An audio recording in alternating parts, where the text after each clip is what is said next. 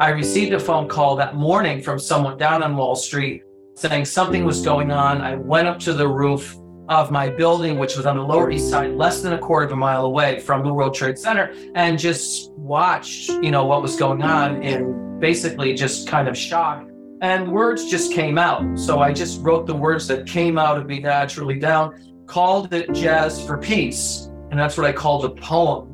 And then I recited that poem of course, after 9 11, the country was closed down. When it reopened, I had an appearance at the Savannah Jazz Festival.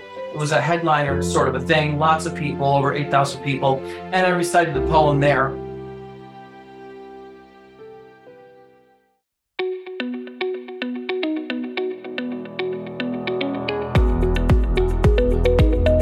This is Associations Thrive the podcast celebrating successful associations and their leaders.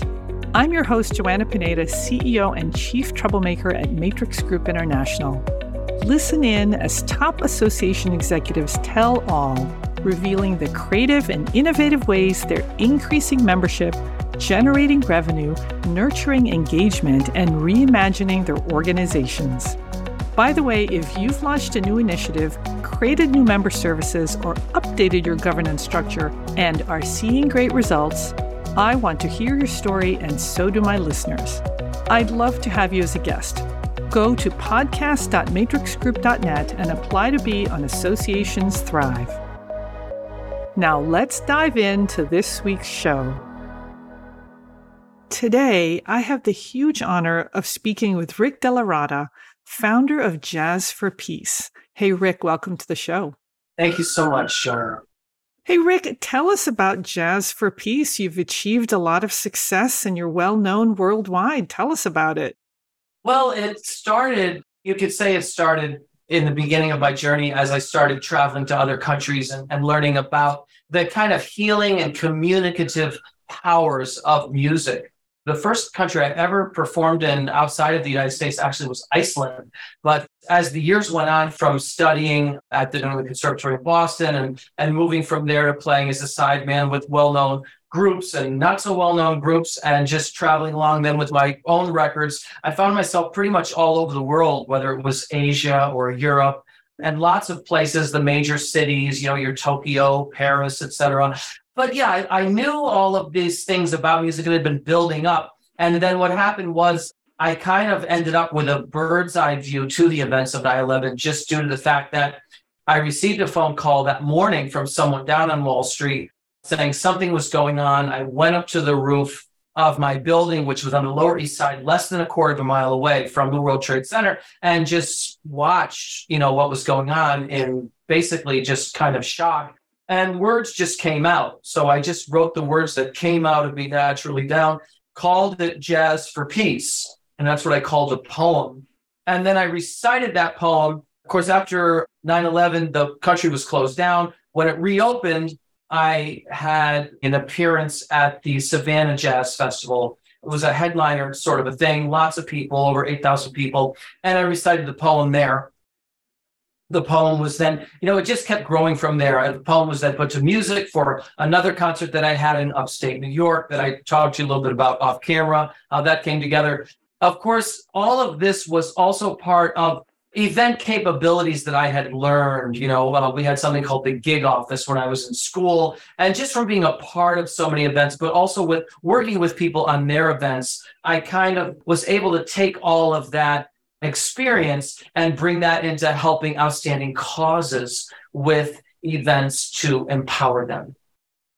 Well, so Rick, Jazz for Peace is an interesting organization because you've got a huge mission, which is really to bring people together. And you've got a benefit concert series, you've got a musical instrument donation program for children, and you also have educational programs. So maybe tell us a little bit about the benefit concert series, like who benefits and You've done like over 850 around the world. So tell us a little bit about the concerts.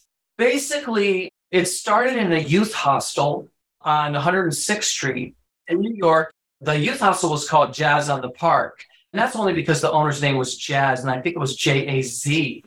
but I figured I'd use that to my advantage. The fact that his name was Jazz, and also the fact that 106th Street on the west side is also uh, subnamed Duke Ellington Boulevard. Ah. And so we started to help outstanding causes. And, you know, one day we got a call from a person running for president named Dennis Kucinich, his office, and said, Hey, we just want to know that you're on his slate for his favorite things to do in New York City. He wants to go to the Jazz for Peace concert. And I was like, oh my God, does he realize that it's in a downstairs dingy youth hostel? I guess not, but what am I going to do? and we just made the best of it, you know. And I, I gave him an award, actually, an honorary ambassador award that I had previously given to Howard Zinn. And that's continued with other great people. Ralph Nader is another one who's received it and some others. But I just kind of followed the natural path of what it was doing. You know, I knew when we received a letter from Michael Bloomberg telling us the city of New York commends you and all these superlatives that we had to start following our mission, which is really worldwide, and at least start involving other states. So we started going to other states, all the other states. You know, I mean, there was there was Jazz for Peace Day in uh, Alabama, Huntsville, Alabama. Huntsville, Alabama had Jazz for Peace Day and the mayor and everything, a proclamation, the whole thing. And Rick, what kind of organizations benefit from your concerts? I think you did one for the American Red Cross. Yeah. So we had no idea, as most people do, that there are just thousands of organizations. We just had no idea. I just figured, well, well, there's the Red Cross, then there's the Habitat for Humanity, there's you know United Way, just the ones off the top of my head. Well, we started doing those, and then we started to realize there's all kinds of them that nobody's ever heard of. And many of those are really in need of publicity and awareness that generates great publicity and awareness. So, you know, that's the thing about these events is they do so much more than just raise funds. Some organizations need the publicity and awareness more than anything. Other organizations need new and prestigious supporters, which we are often able to draw in to these events from the publicity and from reaching out to people that we feel have like minded interests some other people that didn't know about this organization know what they're doing, but they're interested in that kind of a cause. You know, we try to match people together. So it could be that, you know, we've had situations where people told us, wow, that person you brought on, that well-known person, in some cases it was Barack Obama onto a cause in uh, in Chicago. You know, the one was like crying, couldn't believe it. So that's just one branch. So that's what I'm trying to say. One branch of this tree can be a home run for the right cause at the right time. But we have seven, at least seven branches before we get to the empowerment tree, as you call it, I want to talk a little bit about your journey because you started out at the New England Conservatory of Music, and you say that how you became an event expert is through something called the gig office. So you got to tell this story because it's a great story. Yeah, I'm so glad to have this chance to do this today because it hasn't been brought up in the other podcast. So this is making this one very unique. And it's so important. So I played in a lot of different types of bands and a lot of things where I was in school growing up. In fact, I had to give up my paper route because the homeroom teacher had his sons that played guitar and he wanted me to play in their band that played all the high school dances and you know the junior high school dance and all that which was great. And then my mother she wanted me to take over at the church for her on the church organ. Then that involved other things for the musical things for the church etc and then there was a grown-up band that needed me. They needed a keyboard player and sing a few songs or whatever in their band just because they needed me and, and they had they said look we'll pick you up and we'll get you in and out of these places. They can't card you or whatever because then they, they know they'll be without a keyboard player. So we'll get you in we'll get you out all that kind of thing. So rick these were gigs that were being advertised in the gig office at the new england conservatory of music. And instead of like working at the library you were picking up gigs. Right because when i went to new england conservatory and i saw the gig office i saw well wait a minute I could do these gigs and it's just a phone number and you call it. And a lot of times, you know, a lot of people weren't going to call it because, you know, some of the kids were just classical pianists. So they couldn't do that kind of music and they weren't really interested in that kind of thing. I was. I was interested in calling these numbers and saying, look, I can do it. A guy who needed silent movies once. I remember I played Schumann. so there's like 18 little micro pieces in the Schumann dub, and I played it for this silent movie thing and they gave me a standing ovation. They just loved it. It was just perfect for their movie. But, you know, it was so many things playing in hotels, all kinds. I mean, so many wild different things. But I was working on a lot of these people with their events. I would meet with a bride and groom or the family of someone getting married, go through all of the details. Yeah, I'll play the organ. Then we're gonna do the little thing, you know, the ceremony, the first. Well, then we bring the band to the cocktail. Then there's the band's gonna come in. We're gonna have the first dance. All these kinds of things, working on people's with their events. And so when Jazz for Peace started to really take shape, it was exciting for me to be able to tap into all of the experience I had putting my own events on. And I think I told you off camera, I had even put on my own jazz festival by that time. Right. So, what you did is you basically developed or amassed this experience developing events while you were still in school, so that then when you decided that it was time for you to kind of create your own events, you had you really had like this master's degree in how to put on amazing events. That's the thing. I had this University of the Streets degree. Right. For event planning. And I had worked with people on events. I mean, I used to have people, one woman used to call me from her plane. She called me from her plane, and I'd go out to her place in Long Island, this $13 million estate, and put on this event. She'd tell me, Yeah, Tony Bennett was here last week or whatever, you know. And so it was all kinds of wild things assisting people with their events and the music. And, you know, because I was a diverse musician, I was able to bring a lot to the table because I would, you know, help them with the event and the music and the type of music and all that kinds of stuff. So I had all of this experience and I was able to tap into it. And what's incredible is I was able to work with each individual organization so that their event was unique and special. Absolutely. Hey, Rick, let's stop for a moment. I think all this talk about music is making my listeners want to hear a little bit of your music. Why don't you play us something for a couple minutes? So I'm going to just make up something off the top of my head. And then I'm going to kind of segue into kind of a classic standard that was sung by Chet Baker in the movie Let's Get Lost called Almost Blue. Ooh, okay, let's do it. Well, here are two different types of jazz for sure.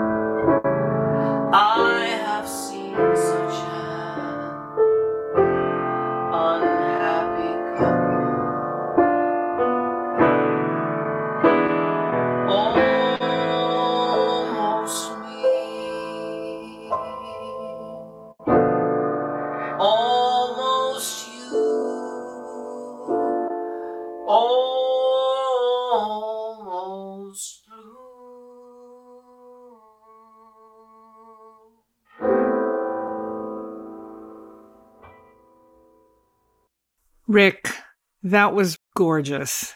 Thank you so much. Tell us what you just sang.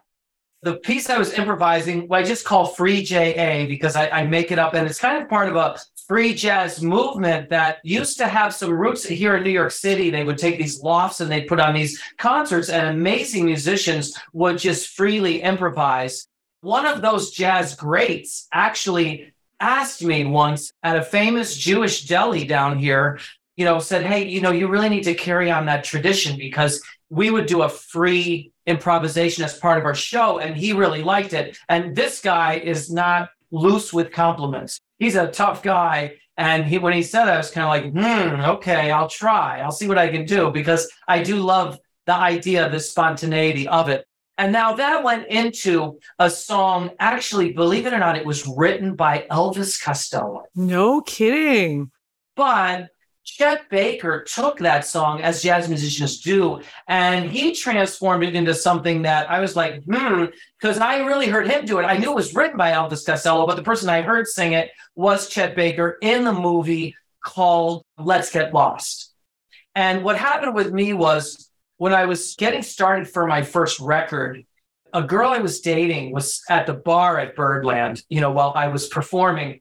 And she just told me afterwards, she said, you know, people at the bar keep talking about you and Chet Baker. Why doesn't he do more Chet Baker songs? Why don't you think about doing a Chet Baker song for your CD? So I actually did Let's Get Lost on my first CD. And some of my songs did sound so much like Chet Baker that a very famous, two things happened. A very famous jazz writer named Scott Yanow, who was writing for like All About Jazz, just put this kind of sentence like he sounds eerily like Chet Baker, like almost like, you know, we have some past life connection or something. That was a little bit alarming. I was like, hmm, I hope that's a compliment, not a slight.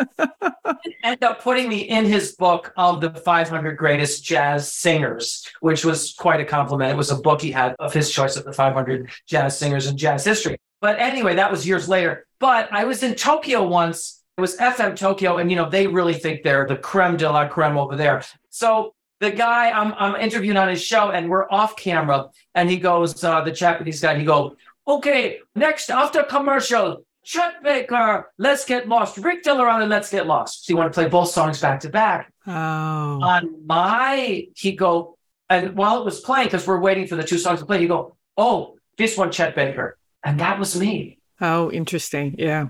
Michael Franks is another one. They sense my style similar to another artist named Michael Franks. Anyway, Chet Baker did take this song someplace of which I felt like I wanted to take it to another place. So it's my rendition of that specific song, which I said started out with the composer, with the original composer. Love it. Love it. Love it. Love it. Hey, so let's get back to Jazz for Peace, your baby. And you have something called the empowerment tree. And you say this is like the formula for a successful event. And we'll put a link in the show notes to the, the page that describes the empowerment tree. And I'll just list the different steps and then I'm going to ask you about a couple of them. So the first one is decide who's going to benefit. Right. So how that works, by the way, the organization chooses us in a sense. Okay. So what we do, an organization that's interested in Jazz for Peace, and they could be someone watching this podcast, right? When it comes out. You know, could be someone that you see an outstanding cause. Hey, check out my podcast, see what you think of this. And they watch it like, man, we could really use these things. We're under publicized, we're underfunded, we don't have enough sponsors. We need to we need to broaden our donor base, all these things. You know, you show it or, or someone in your outreach just watches it. One of the organizations in your outreach could watch this podcast. So what they do is they simply start out with a comment, and the comment represents the seedling, the seedling that falls from the tree. Thousands of them fall, right? A couple of them grow into trees. That's the way a tree works. We're no different from a tree. A tree, listen, that's successful enough for me. You know what I mean? A tree's been around and they'll probably be around long after us at the rate we're going. So basically what that organization can do is very simple. They can send us an email to info at jazzforpeace.org, just our generic basic email address. They send us an email. That email can say anything they want in their own words. Honesty is, is everything. Honesty and trust is everything in these events. So they send their comment. And whatever they say, that's the seedling. Now we want to take that comment and grow roots. Next is roots. So to grow the roots, what we do is we say, listen, here's our template for roots growing. It's a little template and it has some information about what we want to do for you what this event could mean to you or whatever, how you want to describe it. And we will fill out what we think, his or her name, and that it will put their comment in. Now we want yours and all that. And they will fix it. Once they approve it, they're going to show that probably first and foremost to their board members. They'll show it to the board member. The board member's going to read it and say, wow, this is, we've been waiting for something like this. Boom, that's a comment from him. He's done. You know, if he says, well, we, another one says, gee, I never knew this could really help us. Done. You know, she adds their comments to the list. Okay. Now, those board members, there are probably other people such as they probably have supporters, you know, other supporters. They might have other people around that organization in their periphery, could be volunteers, could be staff, etc. They all chime in. And now what they do is they send us what is really the equivalent of a VIP list. It's a VIP list of names and comments. We don't need any personal information. They don't have to give us any email addresses, nothing. Just name and comments so we know that the step was completed. That's all we need. And we get an email list of just names and comments. John Smith, this sounds like this is just what we've been looking for. Now we'll work with them to expand the roots because you know you have your core roots of a tree, but then you if you look at a tree, it's woo, it's like spread out. We want to expand those roots. This gives them a chance actually to expand their donor base and their support base and bring more people into their periphery. So a lot of these organizations will have people that they play bridge with or they go bowling with or they, you know, little activities that they've been wanting. I don't know what they do, whatever they do, they want to bring them in badminton and they want to bring them into that organization and be a part of it, but they don't really know how. Now they can show this to them and say, look, we're having this event. The red carpet treatment's coming out for this world class cultural event you can be a part of it. What do you think? And now that expands that. Now we have the roots. Let me make sure I understand. So, an organization comes to you and says, Hey, we want to do this event. And what you're doing is you're teaching them how to expand the roots of the organization by getting support from their board members and then the network of their board members and then the local businesses and then the support networks of the local businesses. And what you're doing really is you're going to hold this event. And hopefully, what you've done then is help this organization really expand the people who know about the event and will come to support it. Yes, because you have to realize something. When you have an outstanding cause, that's great. That's a wonderful thing. But everyone's walking around saying they have an outstanding cause. People need something extra to get them involved. So now you're using Jazz for Peace and the unprecedented achievements of Jazz for Peace, the amazing story of Jazz for Peace, all the things that Jazz for Peace has done. Jazz for Peace is going to come to your town, maybe for the first time, whatever you have this story between you and Jazz for Peace together. That hopefully gets people to say, you know what? I've been meaning to check this organization out.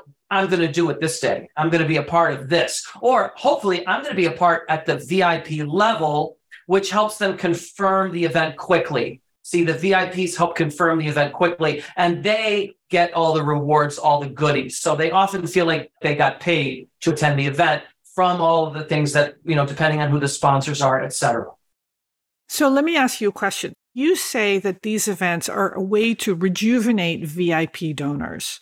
How does that work? How do you rejuvenate these VIP donors who've been giving you money and you're kind of providing them with maybe with the same benefits each year?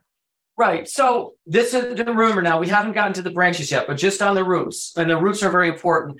These people are going to show up at this event and basically receive things. They're not going to do much heavy lifting. They're going to receive things from the local sponsors?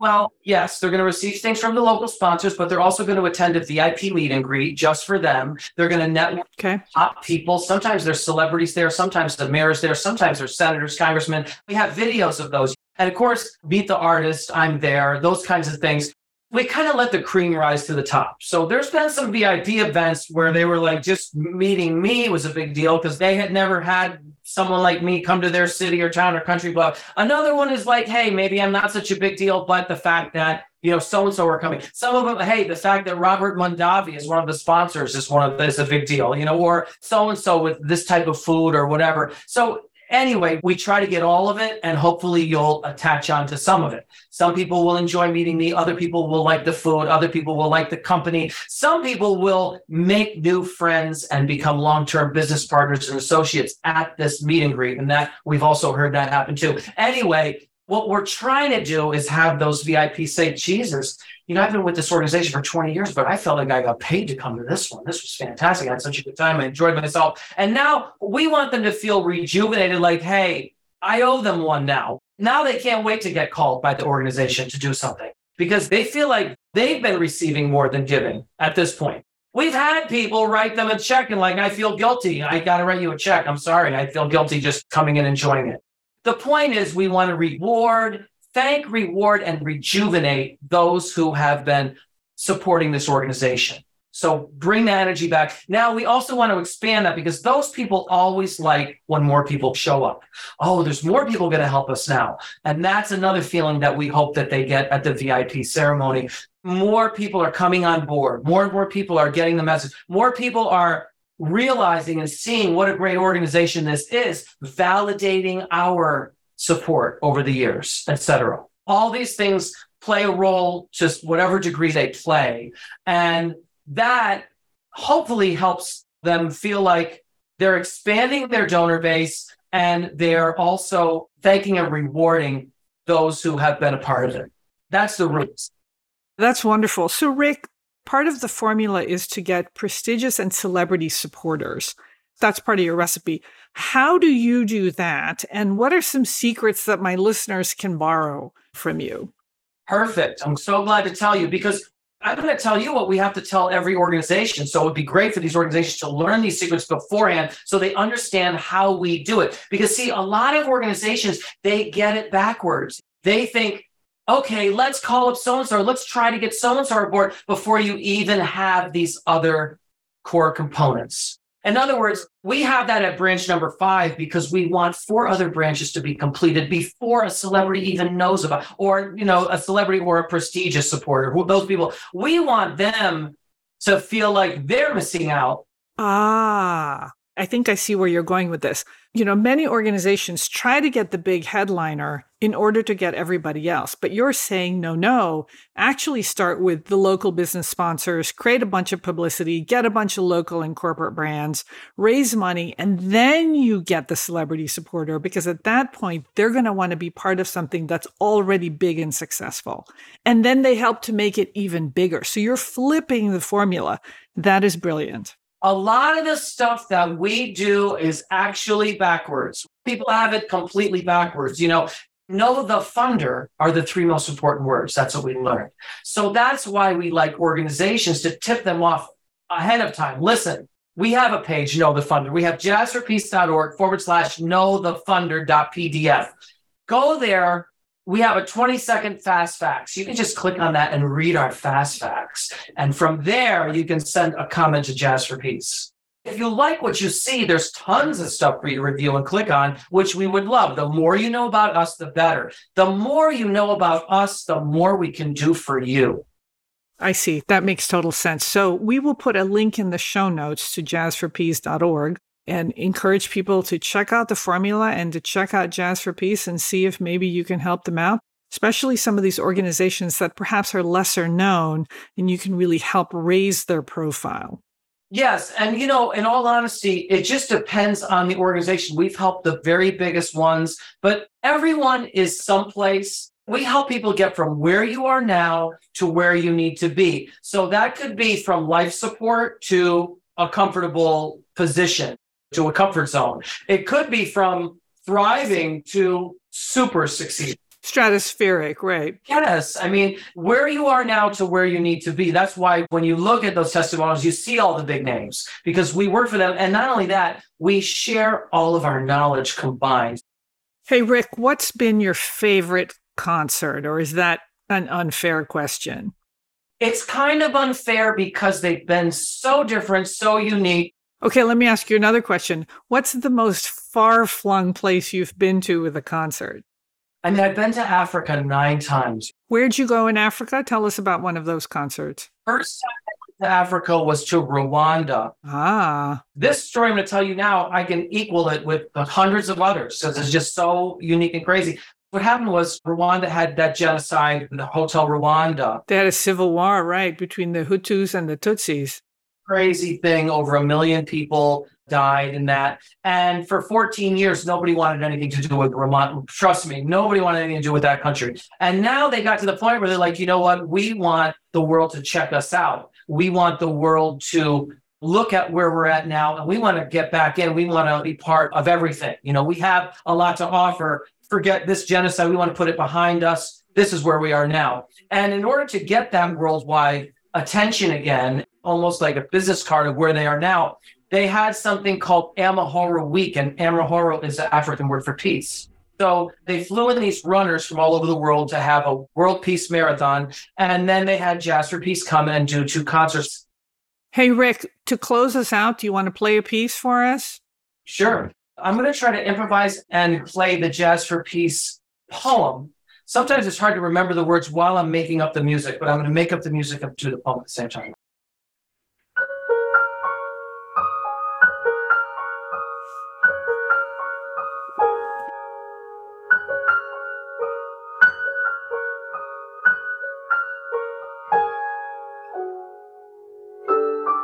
I hear jazz for peace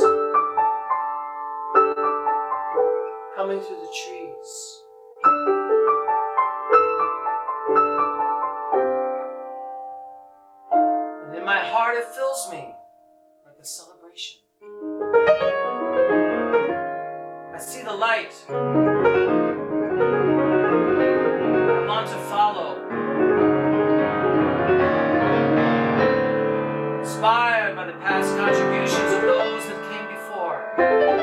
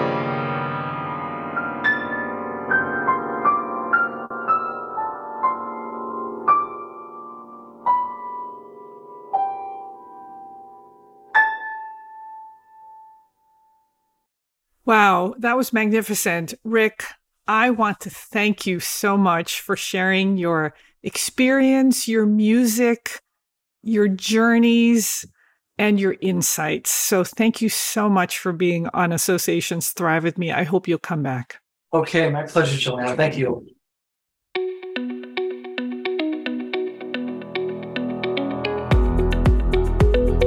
Thanks for listening to Associations Thrive. We're so glad to have you here. You know, my personal mission and the mission of my company, Matrix Group International, is to help associations and nonprofits increase membership, generate revenue, and thrive in the digital space. I want to hear stories of how your organization is thriving in today's challenging landscape. Please apply to be on my show by going to podcast.matrixgroup.net. By the way, do you need help with a digital initiative? Maybe it's a website redesign, a new membership database, or a hybrid meeting that you're planning. I'd love to connect with you. Please visit the Matrix Group website at matrixgroup.net. Thanks again for listening to this week's episode of Associations Thrive. Don't forget to subscribe to the show, leave a five star rating, post a comment, and share it with your colleagues and friends. Bye!